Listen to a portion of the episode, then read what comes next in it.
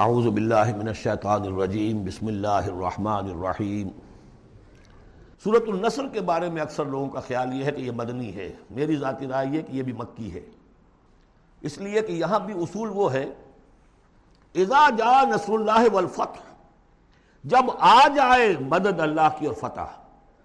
میں اس سورت کو جوڑتا ہوں سورۃ الانشراح ہی کے اس آخری حصے سے، فَإِذَا فَرَغْتَ فَانْصَبْ وَإِلَىٰ رَبِّكَ فَارْغَب۔ وہ ضائعت مدنی تو نہیں ہے، وہ تو مکی صورت ہے، بڑے ابتدائی زمانے کی۔ یہ تو خبر دی جا رہی ہے کہ ایک وقت آئے گا، اور پیش کی خبر دی گئی محمد رسول اللہ صلی اللہ علیہ وسلم کو، ایک وقت آئے گا آپ اپنے مشن میں کامیاب ہو جائیں گے اور فارغ ہو جائیں گے۔ فَإِذَا فَرَغْتَ فَانْصَبْ وَإِلَىٰ رَبِّكَ فَارْغَب۔ اسی رنگ میں یہ بھی ہے اِذَا جَاءَ نَصْرُ اللَّهِ وَالْفَتْحُ، جب آ جائے مدد اللہ کی اور فتح۔ وَرَأَيْتَ النَّاسَ يَدْخُلُونَ فِي دِينِ اللَّهِ أَفْوَاجًا، اور آپ دیکھ لیں لوگوں کو داخل ہوتے ہوئے اللہ کے دین میں فوج در فوج۔ فَسَبِّحْ بِحَمْدِ رَبِّكَ وَاسْتَغْفِرْهُ، تو پھر اس وقت آپ ہمہ تن اپنے رب کے استغفار اور تحمید میں لگ جائیے گا۔ ابھی تو یہ مشقتیں جھیلنی ہیں، ابھی تو یہ رسالت کے فرائض، آگے بڑھ کر جو مدنی دور میں جنگیں آنی ہیں، جو سخت مراحل آنے ہیں، ابھی آپ کو یہ جھیلنے ہوں گے۔ انَّهُ كَانَ تَوَّابًا، یقیناً اللہ تعالیٰ بہت توبہ کو قبول فرمانے والا ہے۔ ان میں چونکہ قرآن مجید میں جو مختلف مصاحف ہیں اس میں جو چیز لکھا ہوتی ہے اوپر کہ یہ مکی ہے، یہ مدنی ہے، تو لوگ سمجھتے ہیں شاید یہ کہ بالکل جو سمجھیے کہ طے شدہ چیزیں ہیں، حالانکہ کم صورتیں قرآن مجید کی جو بڑی بڑی صورتیں ان کے بارے میں تو تیقن کے ساتھ معلوم ہے، لیکن یہ کہ بعض جو چھوٹی صورتیں ان کے بارے میں بہت سے اقوال آپ کو تفسیر کی کتابوں میں مل جائیں گے۔ میں نے جتنی بھی بارہ تحقیق کی ہے، میرے نزدیک یہ بھی مکی ہے، مدنی نہیں ہے۔ یہ بھی ایک خبر دی جا رہی ہے جیسے کہ سورہ انشراح میں۔ اس کی وجہ یہ کہ پھر آ رہی ہیں مکی صورتیں۔ بسم اللہ الرحمن الرحیم، تبت یدا ابی لہب وتب، بالکل ابتدائی زمانے کی صورت ہے۔ ٹوٹ گئے ہاتھ ابو لہب کے اور وہ برباد ہو گیا خود۔ واقعہ یہ ہے کہ جب حضور کو پر وہ آیت نازل ہوئی جو ہم نے پڑھی ہے سورہ ہجر میں، فَاصْدَعْ بِمَا تُؤْمَرُ، پہلے تین سال تک آپ نے دعوت جو دی ہے وہ لو کی، جسے ہم کہیں گے۔ کبھی بھی آپ کی دعوت انڈر گراؤنڈ نہیں تھی، اس کو تو سمجھ لیجئے، یہ تو لفظ استعمال کرنا ہی غلط ہے، لو کی۔ اور لو کی میں کیا تھا؟ پرسنل تعلق، پی کالز، لوگوں سے جن سے بھی تعلقات تھے، انفرادی گفتگو میں آپ اپنی دعوت پیش کر رہے تھے۔ پھر حکم آ گیا فَاصْدَعْ بِمَا تُؤْمَرُ، اب ڈنکے کی چوٹ کہیے۔ تو آپ کھڑے ہوئے کوہ صفا پر، آپ نے نعرہ لگایا وا صباحا، یہ وہاں کا دستور تھا۔ تفصیل سے میں یہ بیان کر چکا ہوں، سارا واقعہ بیان نہیں کر سکتا۔ تو اس وقت لوگ لپک کر آئے، اور ابو لہب بھی آیا آپ کا چچا۔ جب حضور نے وہاں اپنی دعوت پیش کی تو اس نے کہا تباً لکا لہٰذا جماعتنا، ہم سمجھے تھے کوئی بڑی اہم بات تم نے بتانی ہوگی، تو ہمیں بلایا ہے، ہم پہنچ گئے ہیں، اور تم نے ہمیں اس کام کے لیے جمع کیا تھا، تو تمہارے ہاتھ ٹوٹ جائیں۔ معاذ اللہ ثم معاذ اللہ، نقل کفر نہ باشد۔ چونکہ حضور بنو ہاشم کو دو دفعہ گھر بلا کر کھانا کھلا چکے تھے، تو اسے تو معلوم تھا یہ دعوت کیا تھی، لیکن یہ جو طریقہ آپ نے اختیار کیا تھا وہ تھا جیسا کہ وہاں پر عام الارم کے طور پر ہوتا تھا کہ کوئی فوج کی خبر آئے، کوئی فوج حملہ آور ہونے والی ہے، تو جس شخص کے پاس بھی وہ خبر پہنچ جاتی تھی وہ کپڑے اتار کے مادر زاد برہنہ ہو کر کسی اونچے مقام پر کھڑا ہو کر نعرہ مارتا تھا وا صباحا، ہائے وہ صبح جو آنے والی ہے، غارت گری والی صبح۔ تب لوگ سب دوڑتے تھے، جہاں تک آواز پہنچ گئی، جہاں تک نگاہ دیکھ رہی ہے کہ ننگا کھڑا ہوا ایک آدمی اونچائی کے اوپر، دوڑتے تھے لوگ کہ کیا خبر ہے اس کے پاس۔ حضور معاذ اللہ ننگے ہونے کا کوئی سوال نہیں تھا، لیکن آپ نے آدھی بات ان کی اختیار کر لی جس کے اندر کوئی قباحت نہیں ہے، کہ آپ کھڑے ہوئے اور آپ نے وا صباحا کا نعرہ لگایا۔ وہ صبح قیامت کی خبر دے رہے ہیں، وہ خبر دیتے تھے جو صبح ہوتی تھی غارت گری کی، دشمن آ کر حملہ کرے گا، لیکن وہ بھی تو صبح قیامت ہے۔ بات کوئی تو ہنسی کی نکلے، خندہ صبح قیامت ہی صحیح، صبح قیامت بھی تو ہے نا آخر۔ تو اس نے کہا آپ تمہارے ہاتھ ٹوٹ جائیں، تم نے اس کام کے لیے بلایا تھا۔ تو فرمایا تبت یدا ابی لہب وتب، اے نبی جیسے آپ کے دشمن جنہوں نے آپ کو کہا کہ اس کی تو دم ہی کٹ گئی، وہ ہوں گے جن کی دمیں کٹ جائیں گی، جن کا نام لیوا کوئی نہیں رہے گا۔ اسی طریقے سے جس نے کہا ہے کہ آپ کے ہاتھ ٹوٹ جائیں، ہاتھ اس کے ٹوٹ گئے۔ یہ تو چند سال کے بعد کی بات ہے، لیکن حقیقت میں عالم غیب میں تو اس کے ہاتھ کٹ چکے ہیں، وہ تب اور وہ برباد ہو چکا ہے۔ ما اغنی عنہ مالہ وما کسب، کچھ کام نہیں آئے گی اس کا، نہ اس کا یہ مال اور نہ وہ کمائی جو اس نے کی ہے ساری عمر اور جمع کیا ہے۔ سیصلی نارا ذات لہب، وہ جھونکا جائے گا آگ میں جو بھڑکتی ہوئی آگ ہے۔ اور لہب کا لفظ جو ہے اس کے اپنے نام میں بھی شامل تھا، یہ صنعت لفظی کہلائے گی۔ ابو لہب کیونکہ وہ بہت ہی سرخ و سفید رنگت کا، بہت جیسے کہ انگارے جیسا اس کا رنگ تھا، اور آنکھیں بھی بڑی بڑی تھیں، نہایت حسین و جمیل انسان تھا، اور اس کی بیوی بھی جمیل تھی، بہت ہی خوبصورت عورت تھی، اور یہ دونوں جو ہے یہ سمجھیے کہ بڑی ایلیٹ کلاس تھی اس معاشرے کی، اس کے پاس منصب تھا، یہ خزانہ، وزیر خزانہ تھا حرم کا، چنانچہ اس کے بارے میں مشہور تھا کہ اس میں سے اس نے سونے کے بنے ہوئے ہرن چرا لیے ہیں۔ اخلاقی طور پر اس کا جو ہے وہ بدنامی اس درجے کی تھی، لیکن یہ کہ حرم کا خزانہ جو تھا وہ اس کی تحویل میں تھا، تو بڑا اونچا منصبدار تھا۔ تو اس کے لیے یہ کہا کہ جیسے یہ دہکتا ہوا انگارہ ہے، اس کو رنگ ہم نے دیا ہے، ایسی ہی دہکتی ہوئی آگ میں ہم اس کو جھونکیں گے۔ وَم رَاتُهُ، اور اس کی بیوی کو بھی، کیوں یہ بھی اتنی ہی دشمن تھی حضور کی جتنا کہ ابو لہب دشمن تھا حضور کا، بلکہ یہ کہنا مشکل ہے کہ بیوی زیادہ دشمن تھی یا یہ کہ یہ شوہر زیادہ دشمن تھا، دونوں۔ اور میں بتا چکا ہوں آپ کو سورہ تحریم میں جو 3 مثالیں آئی تھیں، بہترین عورت بدترین مرد کے گھر میں، فرعون کی بیوی آسیہ، بدترین عورتیں بہترین لوگوں کے گھر میں، بیوی حضرت نوح کی اور بیوی حضرت لوط کی، ایک وہ جو نیک سرشت تھی اور نبی کی گود میں پلی وہ حضرت مریم سلام علیہا، اور یہ بدترین شوہر اور بدترین بیوی۔ وَامْرَأَتُهُ حَمَّالَةَ الْحَطَبِ، جو اٹھانے والی ہوگی ایندھن کو۔ عام طور پر لوگ سمجھتے ہیں کہ وہ بخیل تھی، وہ ایندھن لے کے آیا کرتی تھی، یہ بات نہیں تھی، وہ بڑی اس معاشرے کی جو ہے وہ بڑی، جس کو آپ فرسٹ لیڈی کہتے ہیں، اس طرح کی خاتون تھی۔ اصل مطلب یہ ہے کہ یہ اس وقت جو حرکتیں کر رہی ہے یہ اپنے شوہر کے آگ کے گڑھے کو اور بھڑکانے کے لیے ایندھن لا رہی ہے۔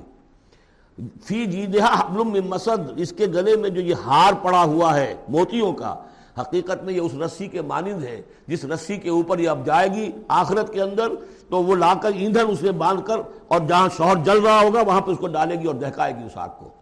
یہ ہے مراد اس سے کہ در حقیقت وہ اٹھائے گی وہاں حطب، لکڑیاں، اور فی جیدہا حبل من مسد، اس کے گلے کے اندر یہ جو ہار ہے یہی اس کی رسی بن جائے گا۔ سورۃ الاخلاص قرآن حکیم کی عظیم ترین سورت، جس کو حضور نے فرمایا ثلث قرآن، تہائی قرآن کے مساوی ہے، توحید باری تعالیٰ پر جامع ترین صورت، مختصر ترین اور جامع ترین۔ قل هو اللہ احد، کہہ دیجئے وہ اللہ ایک ہے، نہیں تنہا ہے۔ ایک کے لیے لفظ واحد ہے، واحد سے تو اثنان ثلاثہ شروع ہو جاتی ہے، اکیلا، the most unique person.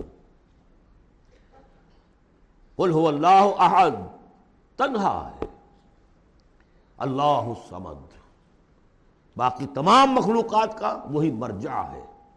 Samad کہتے ہیں بڑی چٹان کو جس کا سہارا لیتے تھے لڑنے کے وقت، کہ پیچھے چٹان اچھی ہو تاکہ پیچھے سے دشمن جو ہے حملہ نہ کر سکے۔ پھر یہی لفظ آ جاتا تھا سرداروں کے لیے کہ جن کی طرف رجوع کرتے تھے لوگ۔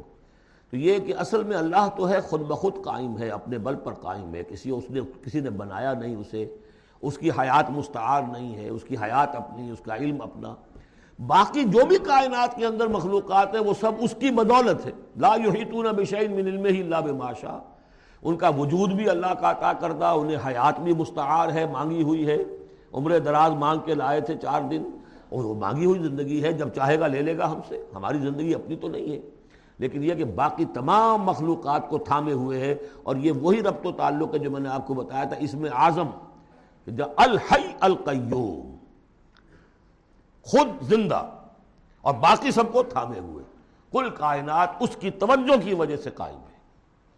لم یلد ولم یولد، نہ اس نے جنا اور نہ وہ جنا گیا، نہ اس کے کوئی ماں باپ، نہ اس کی کوئی اولاد، نہ اس کی کوئی جوڑی، مت جورو اور بیوی، مت تخذ صاحبۃ ولا ولدا، یہ ہم پڑھ چکے ہیں قرآن۔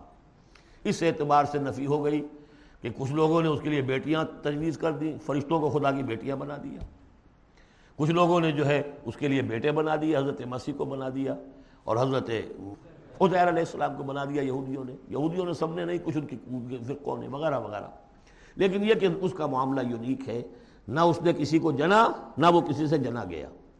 وَلَمْ يَكُنْ لَهُ كُفُوًا أَحَدٌ، اور نہیں ہے اس کا کوئی بھی، اب کفو جو کہتے ہیں برابری کا، کسی حیثیت سے اس کے برابر، کفو، ہم کفو، ہم پلہ، ضد، ند، مثل، مثال، مثیل، کوئی نہیں، کوئی اس کا ہم پلہ نہیں ہے، کوئی اس کا ہم رتبہ نہیں ہے، کوئی اس کا کفو نہیں ہے۔ آخری دو صورتیں یہ گویا کہ قرآن مجید کے اختتام پر دو پہرے دار ہیں. یہ دو صورتیں ہیں کہ جو اصل میں مدنی صورتیں ہیں, نازل ہوئی ہیں مدینہ منورہ میں, اور ان کا زمان نزول کے اعتبار سے شان نزول بھی ہے کہ ان کا حضور پر ایک مرتبہ جادو کیا گیا تھا, تو اس جادو کے اثرات کو ظاہر کرنے کے لیے یہ آیات پھر اتری ہیں, اور حضور نے پھر جب ان کی بات بار بار تلاوت کی ہے تو وہ جادو کے اثرات ایک یہودی نے کیا تھا جادو آپ پر, جس سے آپ کچھ چیزیں بھول جاتے تھے اور کافی آپ کو دیہت کو تکلیف رہی ہے. صحیح بخاری کے اندر یہ روایت موجود ہے.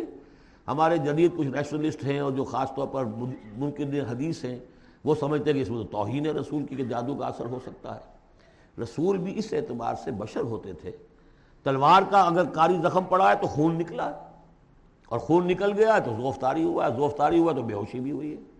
یعنی یہ جسم جو ہے ان کا, اس کے اعتبار سے جو بھی بخار آپ کو چڑھا ہے, بخار میں تکلیف ہوئی ہے, عالم نزا میں نہایت شدید تکلیف ہوئی ہے, تو اس حوالے سے یہ نہ سمجھیے کہ وہ بشریت کے جو لوازم ہے وہ ختم ہو جاتے ہیں, لیکن اللہ تعالیٰ کی طرف سے انہیں ایک مقام ملا ہے, ایک عصمت ملی ہے, ایک بزرگی ہے, وہ اپنی جگہ پر ہے.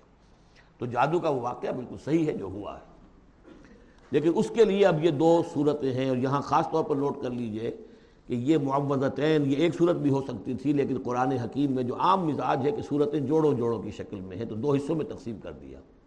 اور اس کی تقسیم کیا ہے؟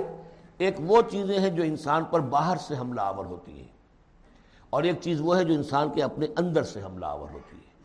ان دونوں کو دو علیحدہ چیزوں میں رکھ کر اور سکھایا گیا ہمیں کہ تم ہمیشہ اللہ کی پناہ طلب کرتے رہا کرو ان چیزوں کے اثرات سے, ان چیزوں کے اثرات بد سے اپنے آپ کو بچانے کے لیے. بسم اللہ الرحمن الرحیم. قل اعوذ برب الفلق, کہو کہ میں پناہ میں آ گیا صبح کے رب کی. فلق, فلق ویسے تو یہ لفظ ہم پڑھ چکے ہیں سورہ انعام میں, فالق الاصباح, رات کی تاریکی کا پردہ پھٹتا ہے اور سپیدہ سحر نمودار ہوتا ہے, یا گٹھلی فالق الحب والنوائب, تو وہ جو گٹھلی ہوتی ہے وہ بھی پھٹتی ہے تو اس میں سے دو پتیاں نکلتی ہیں تو درخت بنتا ہے. اس اعتبار سے فلق سے مراد یہاں صرف صبح نہیں ہے, بلکہ جو اگلی صورت میں آ رہا ما خلق, جو بھی کچھ اس کائنات میں اس نے پیدا کیا ہے در حقیقت وہ عدم کا پردہ چاک کر کے اس کو وجود بخشا ہے. عدم سے, عدم محض سے, کریشن ایکس نہیں لو, بغیر کسی شے کے کسی شے کو بنانا. تو قل اعوذ برب الفلق من شر ما خلق, میں پناہ میں آتا ہوں اس کی تمام مخلوقات کی پناہ سے. اب آپ غور کیجئے, مخلوق ظاہر بات ہے خالق کی طرح کامل تو نہیں ہو سکتی, مخلوق کے اندر کوئی نہ کوئی پہلو جو ہے وہ کمی کا, تقصیر کا, نقص کا رہ جائے گا. تو گویا کہ ہر مخلوق میں شر کا پوٹینشیل ایلیمنٹ موجود ہے. یہ دوسری بات ہے کہ اللہ تعالیٰ کسی کو سہارا دے دے, کسی کو اپنی طرف سے عصمت عطا کر دے, اپنی طرف سے خصوصی پروٹیکشن عطا کر دے. پوٹینشیلی خلق جو ہے وہ گویا کہ مستلزم ہے, اس کے ساتھ شر کے اندر کا پہلو موجود ہوگا. قل اعوذ برب الفلق من شر ما خلق, یعنی وہ شر جو ہے خود اپنی جگہ پر کوئی علیحدہ مستقل وجود رکھنے والی شے نہیں ہے, بلکہ وہ شر جو ہے خلق کے اندر جو کمی کا پہلو ہے. جیسے ہم نے انسانوں کے بارے میں پڑھا, خلق الانسان من عجل, انسان کی سرشت میں جلد بازی ہے. خلق الانسان ضعیفا, انسان کمزور پیدا کیا گیا ہے. وہ جو اس کا ہے, جو اس کا فطرت والا پہلو ہے, جو روحانی پہلو ہے, وہ تو ہے انا خلقنا الانسان فی احسن تقویم. لیکن جو یہ حیوانی پہلو ہے اس کا جو مادی وجود ہے, اس میں تو ذوق بھی ہے. ان الانسان خلق حلوا اذا مسه الشر جزوعا واذا مسه الخير منوعا, تو یہ تمام چیزیں جو ذہن میں رکھیے. قل اعوذ برب الفلق من شر ما خلق, جو بھی مخلوقات ہیں ان میں سے جو بھی شر کا پہلو ہے میں اس سے اے پروردگار تیری پناہ میں آتا ہوں. ومن شر غاسق اذا وقب, خاص طور پر یہ رات کو ڈھانپ لینے والی جو ہے رات, اندھیرا.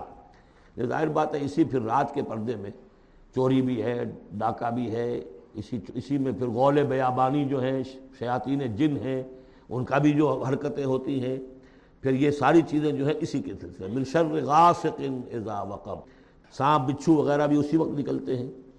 ومن شر النفاثات فی العقد, اور جو عورتیں گانٹھیں باندھ کر پھونکے مارتی ہیں, یہ جو بھی ٹونے ٹوٹکے ہوتے ہیں اور اس کی وجہ سے لوگوں کو نقصان پہنچایا جاتا ہے، گویا کہ یہ بھی اس کے اندر بھی کوئی حقیقت ہے، یہ سفلی عملیات بھی ہیں، ان کے بھی اثرات ہیں. جیسے کہ ہم جانتے ہیں کہ جادو جو ہے حق ہے، برحق ہے، اگرچہ کفر ہے. شراب کی تاثیر ہے لیکن حرام ہے. کچھ نہ کچھ حقیقت ان لکیروں میں بھی ہے، لیکن ہمیں روک دیا گیا کہ ان کے چکر میں مت پڑو. یہ جو منجمی ہے، نجوم کی حرکت، اس میں بھی کچھ نہ کچھ حقیقت ہے لیکن روک دیا گیا. تو کسی چیز کا ہونا بالفعل یہ اور شے ہے، لیکن اس کا جائز ہونا یہ اور شے ہے. تو بالفعل یہ عملیات ہیں، جیسے اچھے اعمال ہیں اور ان کو جو ہے کوئی اچھے اوراد ہیں، اچھے وظائف ہیں، تو ان کے کچھ اثرات جو ہیں اچھے ہو سکتے ہیں. اسی طریقے سے اس قسم کی چیزوں میں جادو کے جو کلمات ہوتے ہیں ان کی بھی تاثیر ہے. اور وہ جو عورتیں جو ہے وہ جادو کرتے ہوئے، جس کو ہم کہتے ہیں کہ وہ تعویذ گنڈا وغیرہ جو ہوتا ہے، پھر وہ اس میں پھونکے مارتی ہیں، تو اللہ تعالیٰ سے میں ان کے شر سے بھی پناہ چاہتا ہوں. وَمِن شَرِّ حَاسِدٍ إِذَا حَسَدَ، اور حسد کرنے والے کے شر سے بھی میں اللہ کی پناہ طلب کرتا ہوں، جبکہ وہ حسد اپنا استعمال کرے. اگر حسد ہے دل کے اندر ہے تو بات اور ہے، حسد کو بروئے کار لائے وہ، اور وہ انسان کے درپے ہو جائے اس حسد کی وجہ سے، اس سے کوئی نقصان پہنچانے کو. اور اسی کتابیں ہے عین، العین حق، کہ اگر انسان اس حاسدانہ نگاہ سے کسی کو دیکھتا ہے اس کے بھی اثرات ہوتے ہیں، اور اس دیکھنے کے بھی کچھ برے اثرات جو ہیں وہ ظاہر ہو جاتے ہیں. تو یہ تمام چیزیں اپنی جگہ پر ہیں، لیکن ان سے پناہ کرنے کے لیے آپ لمبے چوڑے کوئی اور سلسلوں میں نہ پڑیں. یہی معوذتین اللہ نے جو محمد رسول اللہ کو تلقین فرمائے، سارا دار و مدار ان پر ہونا چاہیے. تعمز کرتے رہیں، اس لیے کہ ہم پڑھ چکے ہیں سورہ بقرہ میں کہ حضرت سلیمان کے زمانے میں جنات جو تھے انہوں نے یہ سارے کام شروع کیے تھے، اور لوگ ان سے سیکھتے تھے جادو ٹونا، اور آج بھی نقش سلیمانی کے نام سے بکتے ہیں اس قسم کے جو بھی تعویذات ہوتے ہیں، اور وہ ایک دھندہ بنا ہوا ہے. تو اس کو لوگوں نے سیکھا، اور وہ لوگ جو ہے آج بھی ہمارے ہاں یہ چیزیں چل رہی ہیں، لیکن یہ چیزیں حرام کی گئی ہیں. اور کہا گیا ہے کہ کوئی کسی کو نقصان نہیں پہنچا سکتا جب تک کہ اللہ کا اذن نہ ہو. اگر یہ یقین انسان کے دل میں ہو تو پھر اسے کوئی نقصان نہیں ہوگا. اور ویسے تو یہ ہے کہ تکلیف اللہ کی طرف سے کسی وقت آ سکتی ہے، بغیر اس کے کہ کوئی اور آپ کو پہنچائے، اللہ کی طرف سے خود بھی آ سکتی ہے. سورۃ الناس اب یہ آخری سورت ہے. میرے نزدیک یہ آخری گروپ جو ہے سورتوں کا، جو سورہ ملک سے شروع ہوا ہے، یہ دونوں پارے جو ہیں یہ سوائے ان دو صورتوں کے سب مکیات پر مشتمل ہیں صورتوں پر، اور صرف یہ دو صورتیں جو ہیں یہ مدنیات ہیں. اور ریسیپروکل نوٹ کر لیجئے، پہلا گروپ جو تھا اس میں مکی صورت صرف ایک تھی، سورہ فاتحہ، اور مدنی صورتیں 6.25 پارے پر پھیلی ہوئی، سورہ بقرہ، آل عمران، نساء اور مائدہ. اس کے بالکل برعکس ریسیپروکل نسبت یہاں ہے کہ یہاں پر یہ دو صورتیں ہیں چھوٹی چھوٹی، باقی دونوں پارے جو ہیں سب کی مکی صورتوں پر مشتمل ہیں. اور اس آخری صورت کا جوڑ مل جائے گا پہلی صورت کے ساتھ، یہ بھی میں آپ کو بتا دوں گا. بسم اللہ الرحمن الرحیم. قل اعوذ برب الناس، کہیے کہ میں پناہ میں آتا ہوں جو تمام انسانوں کا رب ہے، اس کی پناہ میں. ملک الناس، صرف رب ہی نہیں ہے، بادشاہ ہے، تمام انسانوں کا بادشاہ ہے. الہ الناس، تمام انسانوں کا معبود ہے. من شر الوسواس الخناس، اس وسوسہ کرنے والے خناس کی جو پیچھے چھپ جاتا ہے، الذی یوسوس فی صدور الناس، جو لوگوں کے سینوں میں وسوسہ اندازی کرتا ہے، اس کے شر سے پناہ مانگتا ہوں. یہ جو شیطان لعین ہے جس کے بارے میں آتا ہے کہ ان الشیطان یجری من الانسان مجرى الدم، حضور کی حدیث ہے. یہ شیطان تو اس طریقے سے انسان کے وجود میں سرایت کر جاتا ہے جیسے کہ خون سرایت کر رہا ہے. یہ شیطان جو ہے، اور یہ آپ وہ بھی پڑھ چکے ہیں، وَلَقَدْ خَلَقْنَا الْإِنسَانَ وَنَعْلَمُ مَا تُوَسْوِسُ بِهِ نَفْسُهُ، ہم نے انسان کو بنایا، ہم جانتے ہیں کہ اس کا نفس امارہ جو ہے، اِڈ اور لبیڈو، اس کو اندر کیا وسوسہ اندازی کرتا رہتا ہے. تو شیطان کو بھی کوئی اور اختیار حاصل نہیں ہے. ہمارے اپنے سفلی داعیات، ہمارے جو اینیمل انسٹنکٹس ہیں، ہماری جو خواہشات ہیں، شہوات ہیں، ان کو وہ بھڑکاتا ہے، جس کے لیے حدیث میں آتا ہے کہ اس کی تھوتنی جو ہے وہ زمین جو وہ دل کے اوپر ٹکا کر پھونکے مارنی شروع کرتا ہے تاکہ وہ شہوت میں اشتعال پیدا ہو جائے اور سفلی جذبات میں اشتعال پیدا ہو جائے. یہ اس کی اس کو اللہ تعالیٰ نے طاقت دی ہے. یہ ہے وسوسہ، وسواس الخناس. اور خناس کیوں کہا؟ اگر آپ ذکر کریں گے، لا حول ولا قوت الا باللہ، فوراً بھاگ جائے گا. تو ذکر سے جب دل خالی ہوتا ہے، دل میں اگر اللہ کی یاد نہیں ہے، تو شیطان آئے گا، تھوتنی ٹکائے گا اور پھونکے مارے گا. یہ چونکہ شیطان کی یہ ساری ترکیب انسان پر اثر انداز ہوتی ہے اس کے اپنے نفس کے وساطت سے، اندر سے، لہذا اس کے لیے یہ علیحدہ صورت جو ہے وہ قائم کر دی، قل اعوذ برب الناس ملک الناس الہ الناس من شر الوسواس الخناس الذی یوسوس فی صدور الناس من الجنۃ والناس، خواہ وہ جنوں میں سے ہوں یا انسانوں میں سے، ان میں وہ وسوسہ اندازی کرتا ہے۔ اب اس کو جوڑ لیجئے آپ پہلی صورت کے ساتھ۔ سورہ فاتحہ میں کیا ہے؟ الحمدللہ رب العالمین، قل اعوذ برب الناس، مالک یوم الدین ملک الناس، ایاک نعبد و ایاک نستعین الہ الناس۔ اس کے بعد کیا ہے؟ ہم آپ سے مدد چاہتے ہیں، اہدنا الصراط المستقیم، یہاں اس کے برعکس ہے، ہمیں اپنی پناہ میں لے لے، بات تو ایک ہی ہے، ہمیں سیدھی راہ کی ہدایت دے، ہمیں شیطان سے پروٹیکشن عطا کر دے، بات ایک ہی ہے، مضمون بالکل وہی سورہ فاتحہ کا۔ قل اعوذ برب الناس الحمدللہ رب العالمین الرحمن الرحیم مالک یوم الدین ملک الناس، اور معبود ہے ایاک نعبد و ایاک نستعین۔ اب ہم نے استعانت مانگی، اب استعانت، استعاذہ یہ ایک ہی طرح کے الفاظ ہیں، مدد مانگنا، پناہ طلب کرنا، استغاثہ، استعانہ، استمداد، مدد مانگنا، استنصار، نصرت طلب کرنا، باب استفعال کے تمام الفاظ جمع کر دیجئے۔ تو عبادت، ہم عبادت کرتے ہیں تیری، یا کا نعبدو، لیکن ہمیں استعانت، تیری مدد چاہیے، اس کے لیے تو معبود ہے، ہمیں، ہم تیری عبادت کا فیصلہ کرتے ہیں لیکن تیری مدد کے محتاج ہیں۔ اے اللہ، ہم تیری عبادت کا وعدہ کرتے ہیں لیکن تیری طرف سے ہمیں پروٹیکشن چاہیے کہ شیطان کے وسوسوں سے، وسوسہ اندازی سے ہمیں محفوظ کر دے۔ اس طریقے سے یہ سورہ مبارکہ ایک اعتبار سے مصنع بن جاتی ہے سورہ فاتحہ کا، اور گویا کہ قرآن مجید کی آخری صورت اور پہلی صورت کے مابین ایک مشابہت قائم ہو جاتی ہے۔ بارک اللہ لی ولکم فی القرآن العظیم ونفعنی وایاکم بالآیات والذکر الحکیم۔ دعائے ختم قرآن ہے، میں اس کا ترجمہ آپ کو بتا دینا چاہتا ہوں تاکہ آپ جب وہ دعا سنیں گے تو پھر اس کا ترجمہ بھی آپ کے سامنے رہے۔ تو یہ اور بڑی اہمیت کے ساتھ اس دعا کو سمجھیے، اللہم آنس وحشتی فی قبری، اے اللہ میری قبر میں جو وحشت ہوگی تنہائی کی، اس وحشت کو دور کرنے کے لیے مجھے قرآن مجید کا انس عطا کر دے۔ اے اللہم ارحمنی بالقرآن العظیم واجعلہ لی اماما و نورا و ھدی و رحمہ۔ لیکن اب جب موت قریب نظر آتی ہے اور قبر جو ہے وہ نظر آ رہی ہے تو معلوم ہوتا ہے کہ اہم ترین حصہ یہی ہے اس دعا کا، جو پہلا حصہ ہے، اللہم آنس وحشتی فی قبری، اس وحشت کو مانوس میرے لیے بنا دے، لیکن مانوس بنے گی قرآن کے ذریعے سے، وارحمنی بالقرآن العظیم، اور مجھ پر رحم فرمائیو اس قرآن عظیم کی بدولت، واجعلہ لی اماما و نورا و ہدی و رحمہ، اور اس دنیا میں پروردگار اس قرآن کو میرے لیے امام بنا دے، میں اس کی پیروی کروں۔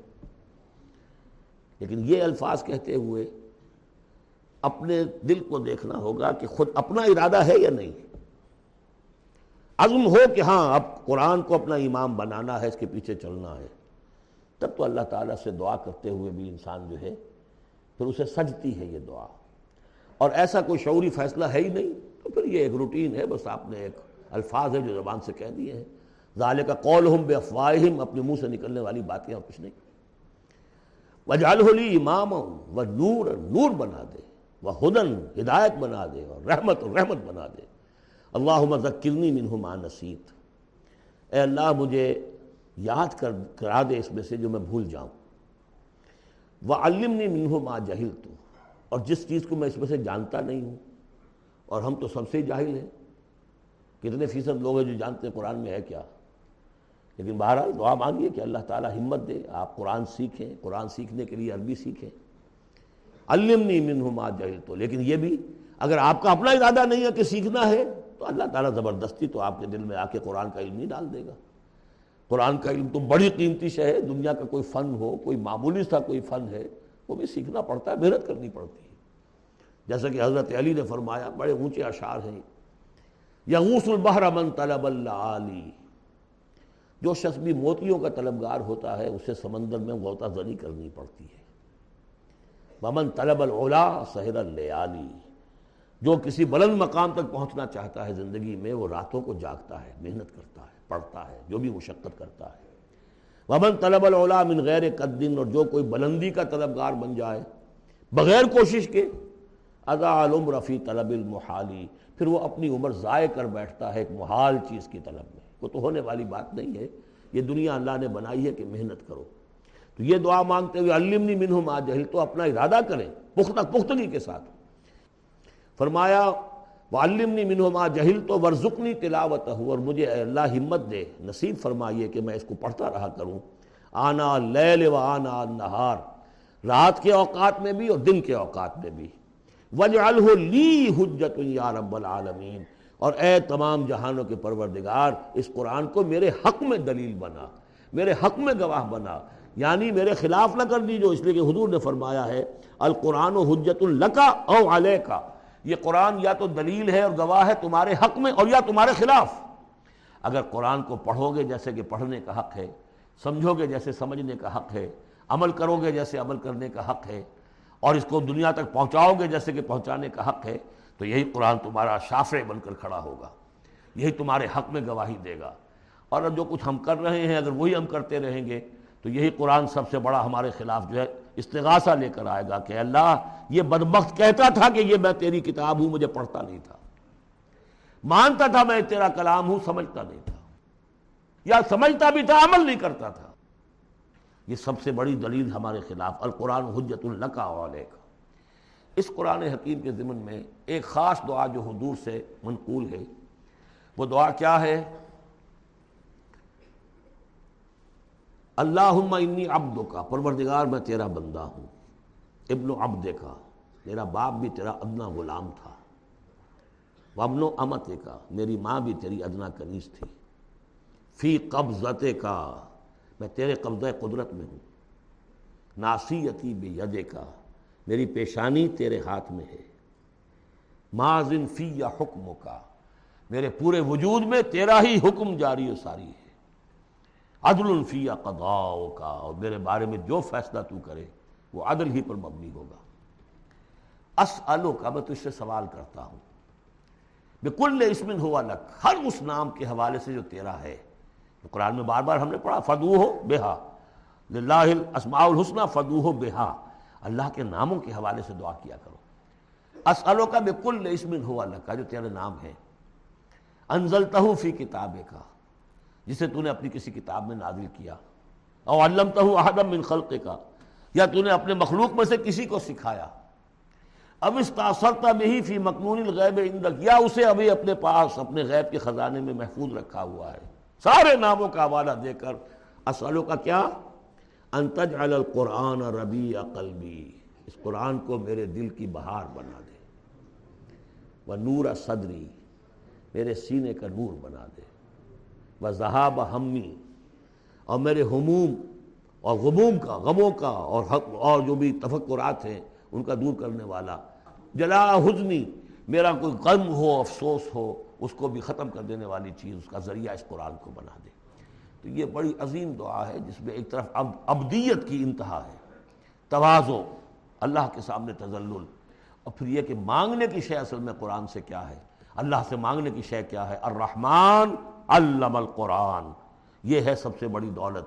یا ایھا الناس قد جاءتکم موعظۃ من ربکم وشفاء لما فی الصدور وھدی ورحمۃ للمؤمنین قل بفضل اللہ وبرحمتہ فبذلک فلیفرحوا ھو خیر مما یجمعون۔ یہ دعا جو ہے آپ مانگیں گے، اور اسی پر اب میں اپنی گفتگو ختم کر رہا ہوں۔ بارک اللہ لی ولکم فی القرآن العظیم ونفعنی وایاکم بالآیات والذکر۔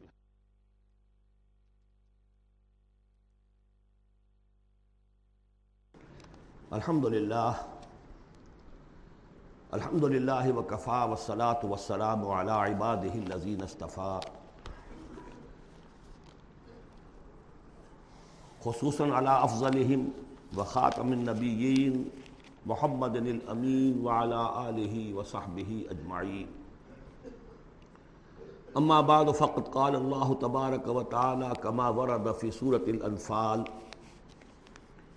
اعوذ باللہ من الشیطان الرجیم، بسم اللہ الرحمن الرحیم، یا ایھا الذین آمنوا استجیبوا للہ وللرسول اذا دعاکم لما یحییکم وَاعْلَمُوا أَنَّ اللَّهَ يَحُولُ بَيْنَ الْمَرْءِ وَقَلْبِهِ وَأَنَّهُ إِلَيْهِ تُحْشَرُونَ وَاتَّقُوا فِتْنَةً لَا تُصِيبَنَّ الَّذِينَ ظَلَمُوا مِنْكُمْ خَاصَّةً وَاعْلَمُوا أَنَّ اللَّهَ شَدِيدُ الْعِقَابِ وَاذْكُرُوا إِذْ أَنْتُمْ قَلِيلٌ مُسْتَضْعَفُونَ فِي الْأَرْضِ تَخَافُونَ أَنْ يَتَخَطَّفَكُمُ النَّاسُ فَآوَاكُمْ وَأَيَّدَكُمْ بِنَصْرِهِ فآواكم وأيدكم بنصره ورزقكم من الطيبات لعلكم تشكرون يا أيها الذين آمنوا لا تخونوا الله والرسول وتخونوا أماناتكم وأنتم تعلمون واعلموا أنما أموالكم وأولادكم فتنة وأن الله عنده أجر عظيم صدق الله العظيم رب اشرح لي صدري ويسر لي امري واحلل عقدة من لساني يفقهوا قولي اللهم ربنا الهمنا رشدنا واعذنا من شرور انفسنا اللهم ارنا الحق حقا وارزقنا اتباعه وارنا الباطل باطلا وارزقنا اجتنابه اللهم وفقنا لما تحب وترضى اللهم اجعلنا من عبادك الذين يستمعون القول فيتبعون احسنه آمین یا رب العالمین. میں نے اپنی اس وقت کی گفتگو کا موضوع قرار دیا ہے بحالات موجودہ مسلمانان پاکستان کے لیے قرآن حکیم کی عملی رہنمائی. قرآن مجید میں کہیں گفتگو مشرکین سے ہو رہی ہوتی تھی، کبھی منافقین سے ہو رہی ہوتی تھی، کبھی منکرین آخرت سے ہو رہی ہوتی تھی، کبھی یہود سے، کبھی نصارہ سے، کبھی مسلمانوں سے. اور یہ کہ مکی صورتوں کا اپنا رنگ اور انداز ہے اور مدنی صورتوں کا اپنا رنگ اور انداز ہے. پھر اس میں احکام الہیہ بھی آئے ہیں، عبادات کے ضمن میں آئے ہیں، معاشرتی احکام آئے ہیں، آئلی قوانین آئے ہیں، سیاسی ہدایات آئی ہیں. اب جیسے تو یہ کہ زندگی کے ہر گوشے کے لیے اور ہر آنے والے دور کے لیے اس میں ہدایت ہے. لیکن اس وقت میں نے جو عنوان معین کیا ہے وہ دو اعتبارات سے بحالات موجودہ اور خاص طور پر مسلمانان پاکستان کے لیے قرآن حکیم کی عملی رہنمائی کیا ہے. لیکن یہ کہ قرآن مجید کی وہ رہنمائی کہ جو ابدی ہے، ہمیشہ کے لیے ہے، اساسی ہے، بنیادی ہے، جو زمان و مکان کے حدود سے ماورا ہے. میں چاہتا ہوں کہ پہلے اسے بھی چند نکات کی شکل میں اس کا خلاصہ آپ کے سامنے رکھ دوں. قرآن مجید کی وہ جو تعلیم ہے ابدی، ماورائے زمان و مکان، ہر دور، ہر ملک، ہر زمانے کے مسلمان کے لیے وہ کیا ہے؟ پہلی بات یہ ہے کہ اللہ کا حق ادا کرے. اور اللہ کا حق کیا ہے؟ توحید. توحید ایک عقیدے کی توحید ہے، اس کو مانے کہ وہ ایک ہے، اپنی ذات میں تنہا ہے، کوئی اس کا مد مقابل اور کفر نہیں ہے، نہ اس کی صفات میں نہ اس کی ذات میں. لیکن یہ کہ ایک ہے توحید عملی. اور ہم نے اس دورہ ترجمہ قرآن کے دوران چار صورتوں میں اس توحید پر بڑی مفصل بحثیں کی ہیں، اس وقت گن لیجئے. ایک ہے عقیدے کی توحید، ایک ہے عملی توحید. عملی توحید چار نکات پر مشتمل ہے. سب سے پہلے جو کہ سورہ زمر کا مرکزی مضمون تھا، عبادت اللہ کی، اس کے لیے اپنی اطاعت کو خالص کرتے ہیں. عبادت میں نماز، روزہ، یہ سب بھی شامل ہیں، لیکن یہ کہ وہ عبادت جس کے ساتھ اطاعت اللہ کی خالص نہیں ہو رہی ہے. اطاعت منقسم ہے، کہیں اپنے نفس کی اطاعت ہو گئی، اللہ کی اطاعت کو پسے پش ڈال کر. فرمایا فرائیت من اتخذ الہہ ہواہ، کیا تم نے دیکھا اس شخص کو جس نے اپنے خواہش نفس کو ہی خدا بنا رکھا ہے؟ وہ متاع ہے اس کا، کہتا ہے لا الہ الا اللہ اور بنا رکھا ہے خواہش نفس کو الہ. وما امروا الا لیعبدوا اللہ مخلصین لہ الدین حنفاء. عبادت اللہ کی لیکن اس کے لیے اپنی اطاعت کو خالص کرتے ہیں. اب اس میں یہ ہے کہ وہ خالص اطاعت کلی اطاعت ہوگی. یا ایھا الذین آمنوا ادخلوا فی السلم کافہ. اگر اللہ کی اطاعت کچھ حصے میں کی جائے زندگی کے، کچھ میں نہ کی جائے، گویا کہ آپ نے تقسیم کر لیا اطاعت کو، اس پر جو وعید آئی ہے، افتؤمنون ببعض الکتاب وتکفرون ببعض فما جزاء من یفعل ذلک منکم الا خزی فی الحیاۃ الدنیا ویوم القیامۃ یردون الی اشد العذاب. کیا تم ہماری کتاب اور شریعت کے ایک حصے کو مانتے اور ایک کو نہیں مانتے؟ تو جو کوئی بھی یہ روش اختیار کرے گا دنیا کی زندگی میں، اس کا اس کے سوا کوئی اس کی صلاح نہیں ہے کہ دنیا میں تو ذلیل و خوار کر دیے جائیں اور قیامت کے دن شدید ترین عذاب میں جھونک دیے جائیں. تو یہ عبادت ہوگی مخلصین لہ الدین. اسی کا ایک اور پہلو ہے دعا. الدعاء مخ العبادہ، الدعاء هو العبادہ. سورہ مومن کا مرکزی مضمون وہ تھا فدعوا اللہ مخلصین لہ الدین. دعا تو کرو لیکن تم اطاعت بھی خالص اس کی کرتے ہو کہ نہیں؟ اگر وفاداری تمہاری اللہ کے ساتھ پوری نہیں تو کس منہ سے دعا کر رہے ہو؟ وہ حدیث میں سنا چکا ہوں کہ ایک شخص حج کے لیے پہنچ گیا ہے اور وہ پہنچا ہوا ہے جبل رحمت پر اور ہاتھ اٹھا کے دعائیں مانگ رہا ہے، یا رب یا رب. وَأَنَّىٰ يُسْتَجَابُ لِذَٰلِكَ. اس کی دعا کیسے قبول ہو؟ وَمَطْعَمُهُ حَرَامٌ وَمَلْبَسُهُ حَرَامٌ وَغُذِیَ بِالْحَرَام. اس کا کھایا ہوا حرام کا ہے، پہنا ہوا حرام کا ہے، اس کا جسم حرام کی آمدنی سے اور اس کے کھانے پینے سے بنا ہوا ہے. تو دعا مخ العبادہ هو العبادہ، لیکن دعا بھی وہی کہ جو مخلصین لہ الدین اس حال میں کی جا رہی ہو کہ بندے نے یکسو ہو کر اپنی کل اطاعت کو اللہ کے لیے بنا دیا. اس سے اگلا قدم ہوتا ہے ان فرد سے ایک دوسرے فرد کو دعوت. اب اسی کے داعی بن کر کھڑے ہو جاؤ، اب لوگوں کو بھی اسی کی دعوت دو، وہ بھی اللہ کی بندگی کریں مخلصین لہ الدین، وہ بھی اللہ کو پکاریں مخلصین لہ الدین. وَمَنْ أَحْسَنُ قَوْلًا مِّمَّنْ دَعَا إِلَى اللَّهِ وَعَمِلَ صَالِحًا وَقَالَ إِنَّنِي مِنَ الْمُسْلِمِينَ. یہ سورہ حامیم السجدہ کی مرکزی آیت ہے. چوتھا اور آخری مرحلہ یہ ہے کہ یہ کیسے ہوگی مخلصین لہ الدین کی پوزیشن؟ اگر جس ملک میں آپ رہ رہے ہیں وہاں قانون تو کسی اور کا چل رہا ہے، عدالتیں اس قانون پر فیصلے کر رہی ہیں،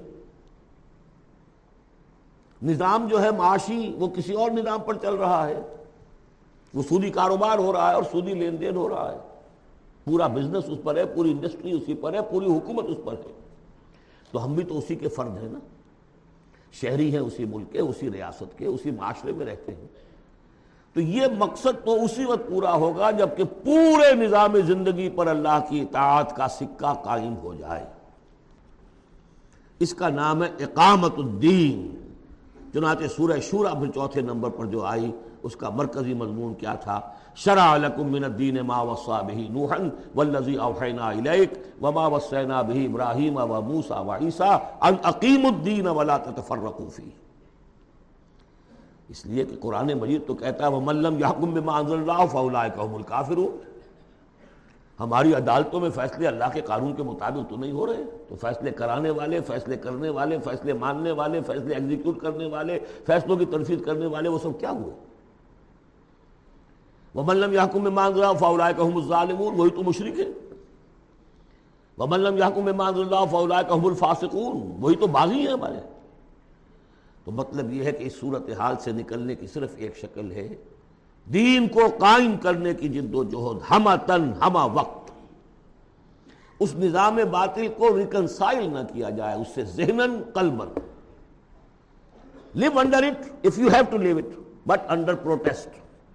اگر کوئی اور راستہ نہیں ہے انڈر پروٹیسٹ رہے کہ میں نے اس نظام کو قبول نہیں کیا، میں اسے تسلیم نہیں کرتا، میں اس سے استفادہ کروں گا جو کم سے کم ہے میرے بقا کے لیے، اور اپنی ساری توانائی، اپنی ساری قوت، اپنی ساری طاقت، اپنی ساری صلاحیت، اپنے سارے وسائل اور ذرائع اس نظام کو بے خبن سے اکھیڑ کر اس کی جگہ پر اللہ کا دیا ہوا نظام قائم کرنے کے لیے وقف کر. اس کے علاوہ کوئی شکل نہیں ہے. اسی کے نام ہے تکبیر رب. رب کو بڑا کرو، وَرَبَّكَ فَكَبِّرْ. اسی کا مطلب ہے، اسی لیے حضور بھیجے گئے، هُوَ الَّذِي أَرْسَلَ رَسُولَهُ بِالْهُدَى وَدِينِ الْحَقِّ لِيُظْهِرَهُ عَلَى الدِّينِ كُلِّهِ. اسی کے لیے آیا قَاتِلُوهُمْ حَتَّى لَا تَكُونَ فِتْنَةٌ وَيَكُونَ الدِّينُ كُلُّهُ لِلَّهِ. یہ تمام اصطلاحات ہیں، عبارات شتیٰ و حسن کا واحد مطلب کیا ہے؟ دین کو قائم کرو، دین کے مکمل نظام کو برپا کرو تاکہ زندگی اپنے تمام اسپیکٹس، اپنے تمام پہلوؤں سمیت انفرادی اور اجتماعی زندگی کے تمام گوشے اللہ کی اطاعت کے اندر آ جائیں. اس کے بغیر اللہ کا حق ادا نہیں ہو سکتا. پہلا کام ہے اللہ کا حق ادا کرنا. اسی لیے فرمایا وما خلقت الجن والانس الا لیعبدون. لیکن اس عبادت کے یہ لوازم ہیں. فاعبدوہ مخلصین لہ الدین، فادعوہ مخلصین لہ الدین. اسی کی دعوت دوسروں کو دو. ادعو الی سبیل ربک بالحکمت والموعظۃ الحسنۃ وجادل بالتی احسن. اور اللہ کے دین کو بتمام و کمال قائم کرنے کے لیے تلمندل لگا دو. اب آئیے اللہ کے بعد دوسرا حق ہم پر ہے رسول کا صلی اللہ علیہ وسلم، جن کی بدولت ہمیں یہ ہدایت نصیب ہوئی. ہمارے ماں باپ کو ان کے ماں باپ سے ملی، ان کو ان کے ماں باپ سے ملی. اس میں حضور صلی اللہ علیہ وسلم کی محنتیں ہیں، آپ کے صحابہ کی، محمد رسول اللہ والذین معہ، کیسی کیسی مشقتیں جھیلی ہیں. تب یہ دین پھیلا تھا اور تب یہ دین غالب ہوا تھا. ان کا کیا حق ہے ہمارے اوپر؟ ویسے میں سارے حقوق تو یہاں بیان نہیں کر سکتا، لیکن ایک بات جان لیجئے کہ چونکہ محمد صلی اللہ علیہ وسلم بھیجے گئے تمام دنیا کے لیے اور قیامت تک کے لیے انسانوں کے لیے رسول. 5 مرتبہ آیا ہے، جن میں سب سے نمایاں آیت یہ 2 آیتیں تو اکثر لوگوں کو یاد ہوں گی. وما ارسلناک الا رحمۃ للعالمین وما ارسلناک الا کافۃ للناس بشیرا ونذیرا. اب نبی صلی اللہ علیہ وسلم نے بنفس نفیس اپنی رسالت کے فرائض ملک عرب اور قوم عرب کی حد تک تو پورے کر دیے. باقی دنیا کے لیے اس وقت بھی اور آنے والے ہر انسان کے لیے یہ فریضہ رسالت امت کے کندھے پر ڈال گئے. جبکہ آخری حج میں گواہی لے کر الا ہل بلغتو، اور جواب مل گیا انا نشہد انک قد بلغتا وادیتا ونصحتا. اور اس کے بعد آپ نے فرمایا اب یہ بوجھ میرے کندھے سے تمہارے کندھے پر آ گیا. تو اگر ہم امتی ہیں تو مقروض ہیں محمد کے صلی اللہ علیہ وسلم. اگر یہ خواہش ہے کہ ان کی شفاعت ملے تو ان کا حق ادا کرنا ہوگا. وَكَذَلِكَ جَعَلْنَاكُمْ أُمَّةً وَسَطًا لِتَكُونُوا شُهَدَاءَ عَلَى النَّاسِ وَيَكُونَ الرَّسُولُ عَلَيْكُمْ شَهِيدًا. اس کے کم سے کم 2 تقاضے.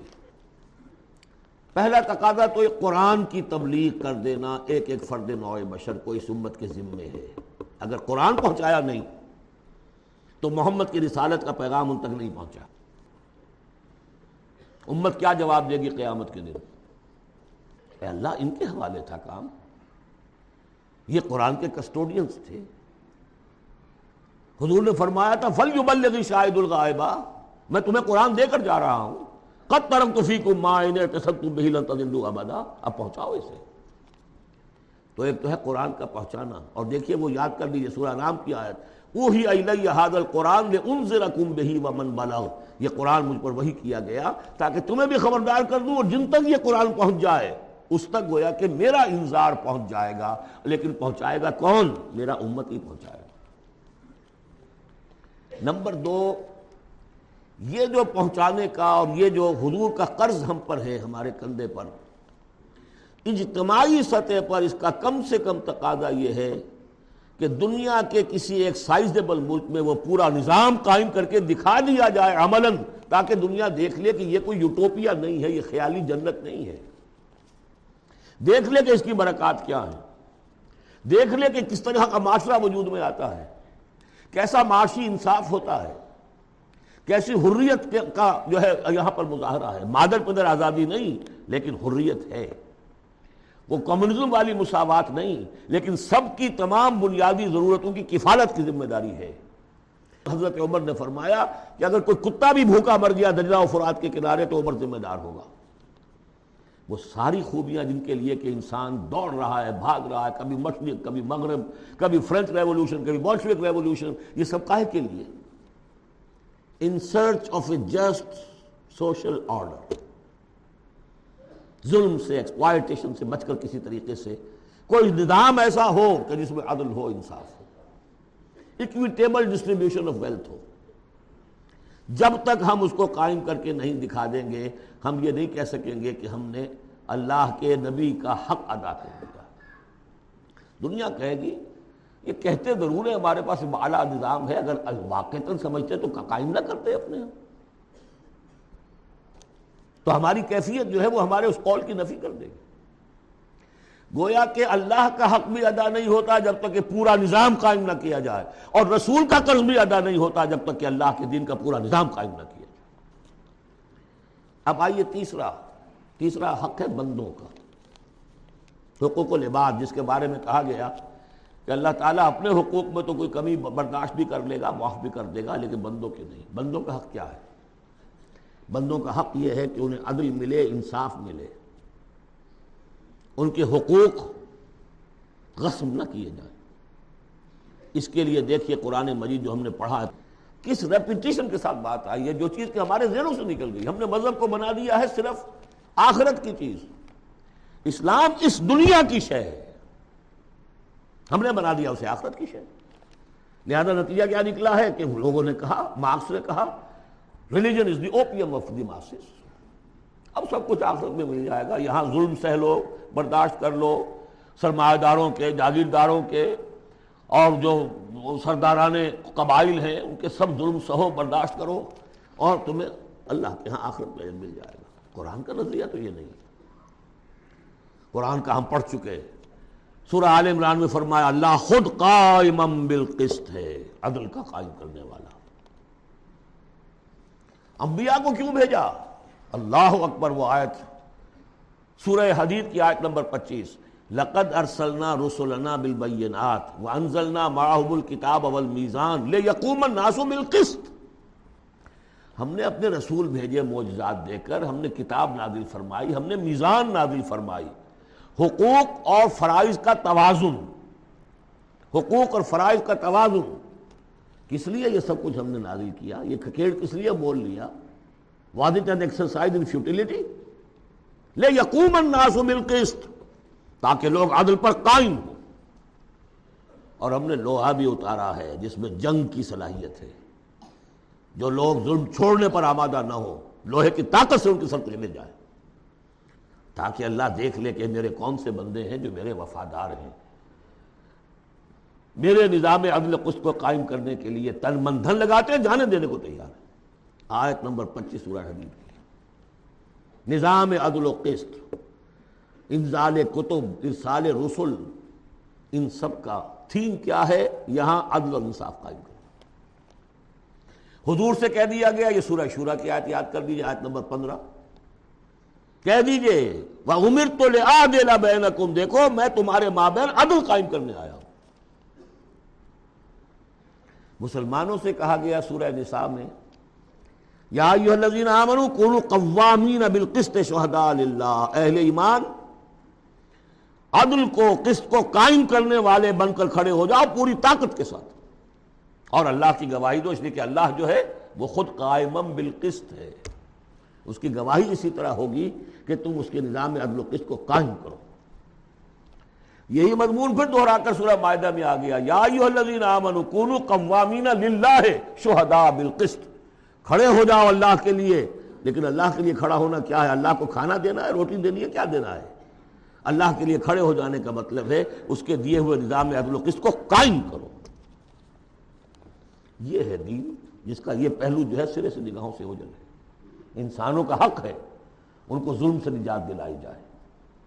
حضور کی اپنی شان تھی، یدع عنہم اسرہم والاغلال اللاتی کانت علیہم، آ کے آپ نے دنیا کو وہ جو طوق ان کے گردنوں میں پڑے ہوئے تھے، بادشاہوں کی غلامی کے طوق، ان سے نجات دلائی ہے، سرمایہ داروں کی غلامی کے طوق، اس سے نجات دلائی ہے، سود کی جڑ کاٹ کر سرمایہ داری کی جڑ کاٹ دی، اور بادشاہت کی جڑ کاٹ کر برابر، تم سب کے سب برابر ہو، بادشاہ صرف ایک وہ ہے، سروری زیبا فقط اس ذات بے ہمتا کو ہے، حکمراں ہے ایک وہی، باقی بتانے آدری۔ یا ایھا الناس کونوا عباد اللہ اخوانا، سب کے سب اللہ کے بندے بن جاؤ، تم میں سے کوئی آقا نہیں ہے، سب کے سب بندے بن جاؤ، آپس میں بھائی بھائی بن جاؤ۔ اور اس کی آخری بات آپ کو بتاؤں گا، سعد بن ابی وقاص رضی اللہ تعالیٰ عنہ، جب مسلمانوں نے حملہ کیا ایران پر تو رستم سپہ سالار افواج جو تھا ایران کا، اس نے یہ سوال کروایا کہ آپ ہم پر کیوں چڑھ دوڑ رہے ہیں؟ پہلے بھی آپ عرب لوگ تھے، بدو لوگ تھے، کبھی کبھی لوٹ مار کر کے لے جایا کرتے تھے، آتے تھے، لوٹ مار کیا اور چلے گئے، یہ اس دفعہ ہماری جان نہیں چھوڑ رہے ہو، کیا وجہ ہے؟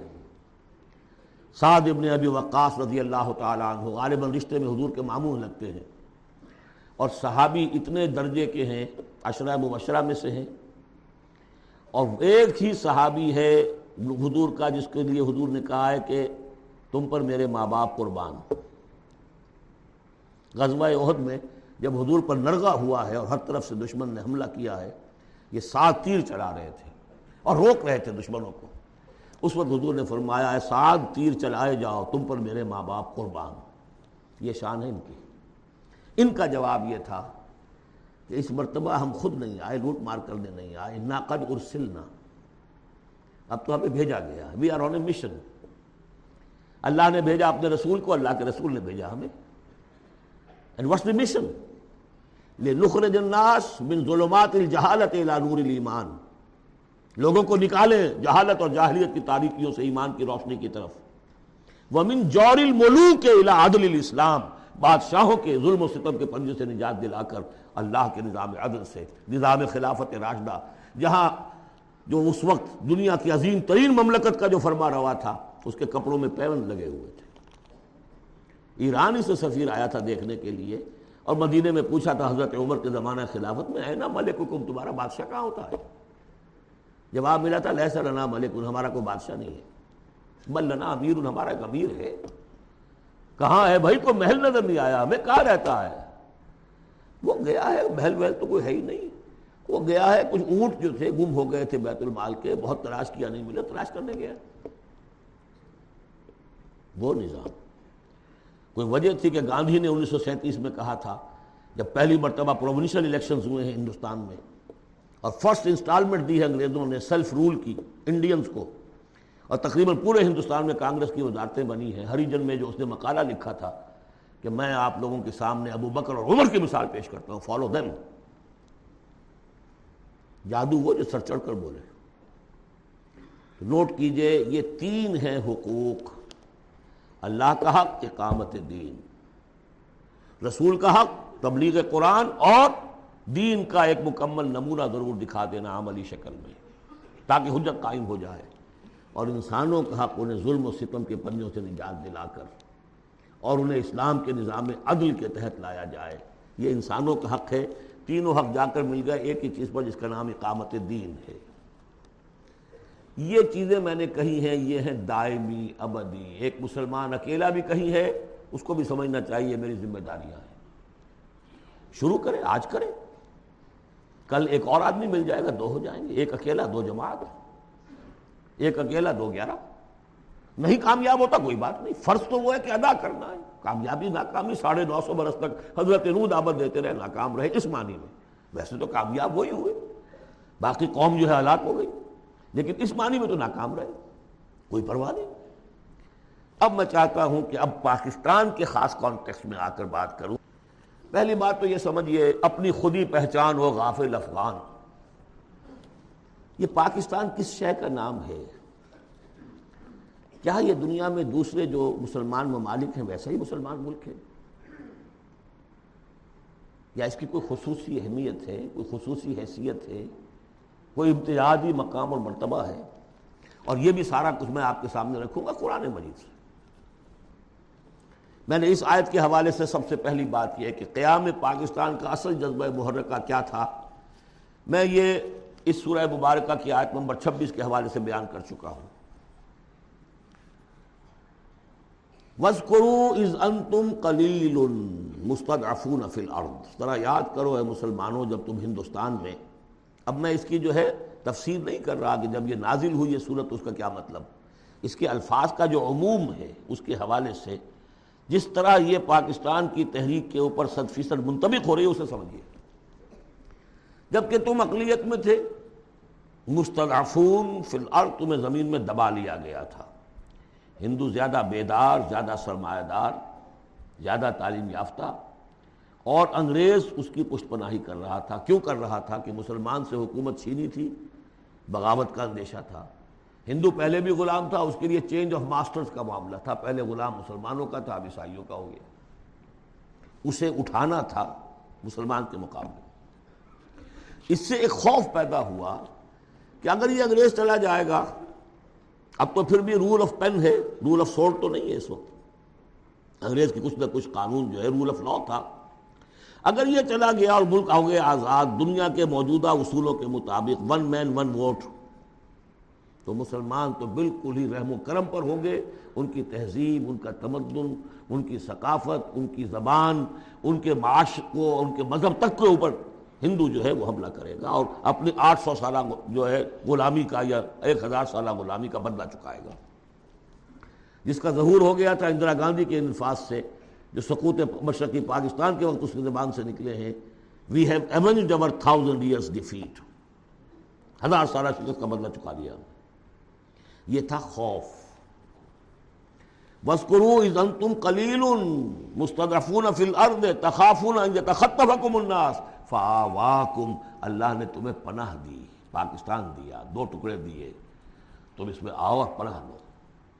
وَأَيَّدَكُمْ بِنَصْرِهِ، اور اپنی نصرت سے تمہاری تائید فرمائی، اور رَزَقَكُمْ مِنَ الطَّيِّبَاتِ، اور تمہیں طیبات کا رزق دیا، لَعَلَّكُمْ تَشْكُرُونَ، تاکہ تم شکر کرو. اس کے علاوہ ایک بات سمجھ لیجئے، مسلمانوں کو ہندوؤں کے اس غلبے سے بچانے کے لیے ایک شرط لازم یہ تھی کہ مسلمان ایک جماعت کے جھنڈے تلے جمع ہوں، ورنہ ان کی کوئی سیاسی حیثیت نہیں. کانگریس جیسی طاقت، بڑی منظم جماعت، سرمایہ اس کے پیچھے، تعلیم یافتہ لوگ اس کے پیچھے، انگریز کی سپورٹ اس کی، تو اس میں مسلمانوں کے لیے تو جب تک کہ وہ یکجان نہ ہو جائے اور پوری ان کی قوت مسلم لیگ کے جھنڈے تلے نہ آ جائے، پاکستان کیسے بن جائے گا؟ اور یہ معلوم تھا کہ چاہے اصل تو محرک ہمارا یہی ہے کہ دباؤ سے بچ جائیں ہم، ان ہندوؤں کے دباؤ سے، ثقافتی، مذہبی، لسانی دباؤ سے، معاشی دباؤ سے بچ جائیں، لیکن یہ ہے کہ مسلمانوں کو یکجا کرنے کے لیے ایک نعرہ لگا، پاکستان کا مطلب کیا؟ لا الہ الا اللہ. وہ بات جو میں نے ابھی کہی تھی کہ حضور کا قرض ادا نہیں ہو سکتا جب تک کہ ہم ایسا نہ کریں، وہی بات ہے جو اقبال نے کہی تھی 1930 کے خطبے میں، کہ مجھے یہ یقین ہے کہ ہندوستان کے شمال مغرب میں ایک آزاد مسلمان ریاست قائم ہوگی، اور اگر ایسا ہو گیا تو ہمیں موقع مل جائے گا کہ اسلام کی تعلیمات پر جو پردے پڑ گئے ہیں دور ملوکیت میں، انہیں ہٹا کر اصل تعلیم کا نقشہ دکھا دے دنیا کو. ہندوستان نے تو دیکھی مغلوں کی حکومت، خلجیوں کی حکومت، افغانوں کی حکومت، لودھیوں کی حکومت، خلافت راشدہ تو نہیں دیکھی نا. ہم چاہتے ہیں پاکستان میں وہ نظام قائم کریں، یہی قائد اعظم نے کہا تھا. پاکستان اس لیے چاہتے ہیں کہ اسلام کے اصول حریت و اخوت و مساوات کی ایک قائد عملی نمونہ دنیا کے سامنے پیش کریں.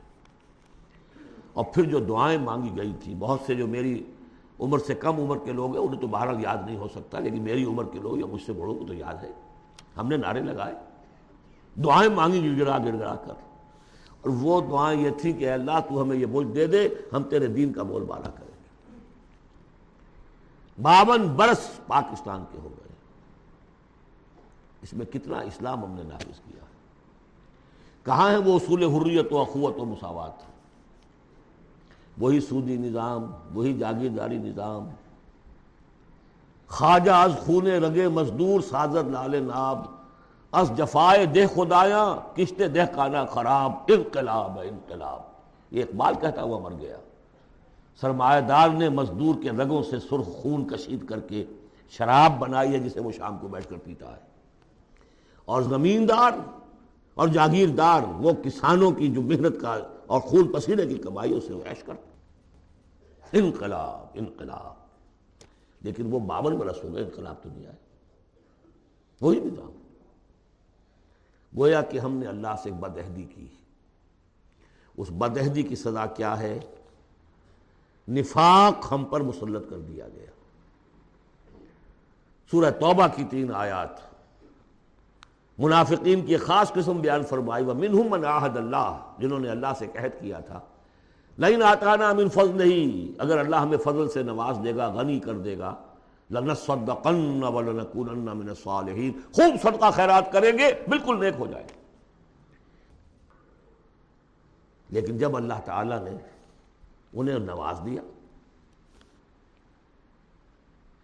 تو کیا کیا؟ بخلو بھی، پھر انہوں نے بخل سے کام لیا، بتولو، پیٹھ موڑ لی، وہاں مورے دون، اعراض کیا. نتیجہ کیا نکلا؟ فَعَاقَبَهُمْ نِفَاقًا فِي قُلُوبِهِمْ، اللہ نے ان کے دلوں میں نفاق ڈال دیا. اور نفاق وہ بیماری ہے، قرآن میں کہا گیا ہے ان المنافقین فی الدرک الاسفل من النار، جہنم کے سب سے نچلے طبقے میں، وہی جو اشد العذاب یوم القیامت یردون الی اشد العذاب، اگر پورے دین پر کاربند نہیں ہوگے تو قیامت کے دن شدید ترین عذاب میں جھونکے جاؤ گے۔ ان المنافقین فی الدرک الاسفل من النار، اور منافقین کے بارے میں ہم نے سورہ توبہ میں بھی آج پڑھ لی، سورہ منافقون میں بھی پڑھ لی۔ ان کے لیے اے نبی آپ 70 مرتبہ بھی استغفار کریں گے تو میں معاف نہیں کروں گا۔ استغفر لہم او لا تستغفر لہم ان تستغفر لہم 70 مرۃ لن یغفر اللہ لہم۔ اس نفاق کی 3 شکلیں ہیں۔ نفاق باہمی، وہ ایک قوم ایک نہیں رہی، اب ڈھونڈ اب اس کو چراغ رخ زیبا لے کر، اب وہ قومیتوں میں تحلیل ہوگی، عصبیتیں، ایتھنک، لنگوسٹک، پروونشل، قوم کہاں ہے، تحلیل، نفاق باہمی۔ ایک نفاق کردار جو حضور نے فرمایا کہ 3 نشانیاں ہیں منافق کی، اگر تینوں چیزیں ہوں تو وہ کٹر منافق ہے، خواہ نماز پڑھتا ہو، روزہ رکھتا ہو، اور اپنے آپ کو مسلمان سمجھتا ہو۔ بخاری کی اور مسلم کی روایت ہے، جب بولے جھوٹ بولے، جب وعدہ کرے خلاف ورزی کرے، اور جب کہیں امین بنا دیا جائے تو خیانت کرے۔